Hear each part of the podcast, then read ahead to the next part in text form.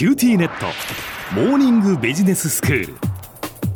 今日の講師は九州大学ビジネススクールでバイオ産業がご専門の荒木博光先生です。よろしくお願いいたします。よろしくお願いします。先生前回はカルタヘナ法という法律を教えていただきました。これね、聞き慣れない言葉ですけれどもコロンビアのカルタヘナっていう都市の名前なんですよね。でそこでその取り決められた事項で、えー、それをもとに日本で作られた法律がカルタヘナ法という法律で。でどんなその法律かというと遺伝子組み換えの技術によって、まあ、いろんなその穀物とか野菜の収穫量が上がったわけですがそれによって自然界に存在しえない生物種を放つことによって、まあ、自然界に今までいたその生物の多様性が崩れてしまうその恐れがあるのできちんと技術と自然界の両立を図るための法律として作られたというお話でしたよね。はい、えー、その通りです。はい。で先生今日はどういうお話になりますか？今日はですね、まあ、実際このカルタヘナ法がですね、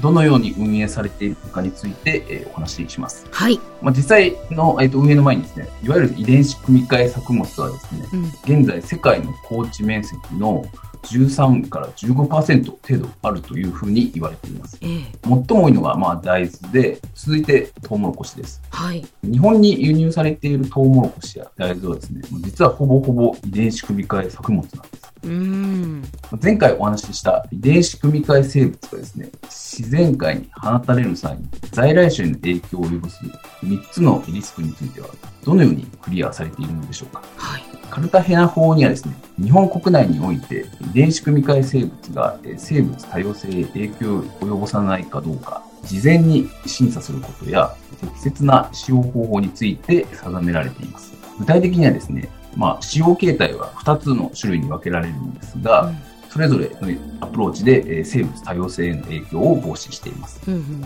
1つ目がですね、まあ、第一種使用と言われるもので、開放系、すなわち、まあ、自然界に放つことが許可された遺伝子組み換え生物です。はい。具体的にはですね、食料や飼料、餌ですね、そして運搬することや農地での栽培などが許可された遺伝子組み換えトウモロコシや大豆などがこれに当たります。ということは先生そのそういうトウモロコシや大豆などは仮にじゃあその自然界にまあ放たれて交わったとしてもそんなにその生物の多様性を脅かさないよっていうことなんですか？そうなんです。実はここで承認をもらうために必要なのが生物多様性影響評価書というのはですね、えー、あって、まあ、これが、まあ、申請者が実際監督省庁へ提出します。はい。で、まあ、この申請書をですね、学識経験者による検討を得て、前回お話しした3つのリスク、在来種に影響を与えないとか、有害物質を出さないとか、まあ、様々な観点から検討して、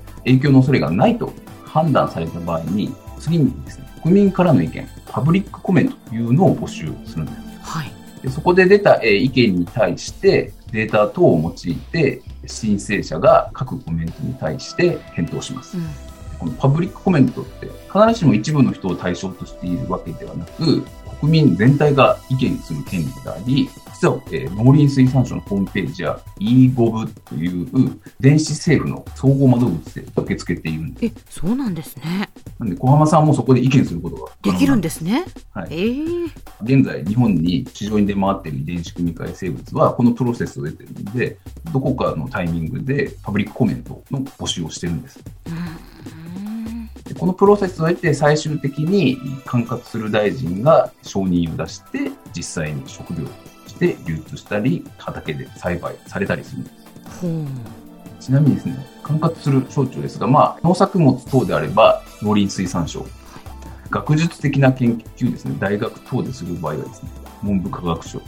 実は、えー、医療にもですね、遺伝子組み換えウイルスなどが使用されることがあるんですが、はい、これらは厚生労働省になるんです。日本的なこう縦割りなんですけど。まあ、すべての案件にですね、まあ、環境的な観点の審査が必要なんで、環境庁が入ってるんですけど、目的によって監督省庁が変わってくると。ということなんですね。はい。まあ、あの、実際外国から輸入されるやつはすべてこのプロセスを得てるんで、うん、承認審査したものしか逆に販売できないということですね。ちゃんと日本のそういうもう厳正な審査を通過したものだから、あの安心安全が保障されているっていうことですよね。そういうことですね。えー、えー、ともう一つの使用形態は第二使用と呼ばれるもので、第一種が開放形だったのに対して、第二種は閉鎖形と言われるものです。これは、えっと、工場内や実験室など、その遺伝子組み換え生物がある閉鎖空間から拡散しないこと、要するに自然界に放たれないことを条件に取り扱いが許可されているパターンで、うん、第一種で提出する試験データなどは、まあ、こういうところで測定されるということです。はい、先ほど、えっと、医療にもこのカルタヘナ法が関わっているというお話をしました。ええ一つ具体的な事例として、昨年5月に承認されたアストラゼネカ社の新型コロナウイルスワクチンがあるんですが、実はこれですね、無害化した、まあ、猿由来のウイルスにですね、コロナウイルスの遺伝情報の一部を組み込んだ、いわゆる遺伝子組み換えウイルスが元になっている。まあ、自然界では存在しないウイルスなんですね。あそういうことなんですか。はい、なので、これも実は、まあ、摂取した人からの排泄物からそういう自然界には発生しないウイルスが排出される可能性があるということで、カルタヘナ法の対象物なんです。ほうほうまあ、ただ、まあ、あの実際、えっと、アストラゼネカ社のワクチンはすでにもう接種されている方もいるので、うん、当然これも先ほど言った第一種承認を得ております。なおですね、まあ、日本は海外に比べてカルタヘナ法への準拠が厳しめなんです。例えば、欧州などはですね、ワクチンのような医薬品はカルタヘナ規定書の対象外とされていたり、うん、遺伝子組み換え作物を多く栽培しているアメリカやカナダ、アルゼンチンに至ってはですね、実は未定結国となって、それぞれの国の事情が伺えます。では先生、今日のまとめをお願いします。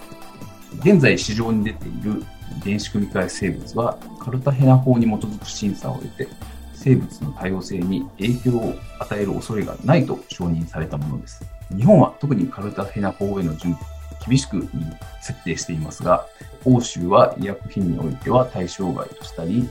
遺伝子組み換え作物を多く栽培しているアメリカなどは、カルタヘナ議定書未定期国となっています。技術と自然を両立する重要な法律ですが、その運営には各国の国民性や事情が大きく関与しています。今日の講師は九州大学ビジネススクールでバイオ産業がご専門の荒木博光先生でした。どうもありがとうございました。ありがとうございました。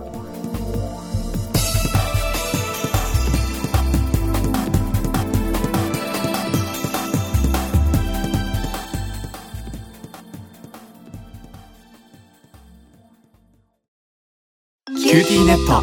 僕が君を守るから。本当に？え？コンピューターウイルスやフィッシング詐欺からは？え？守ってくれないの？ビビックなら全部守ってくれるのに。セキュリティ5台まで無料。光インターネットのビビック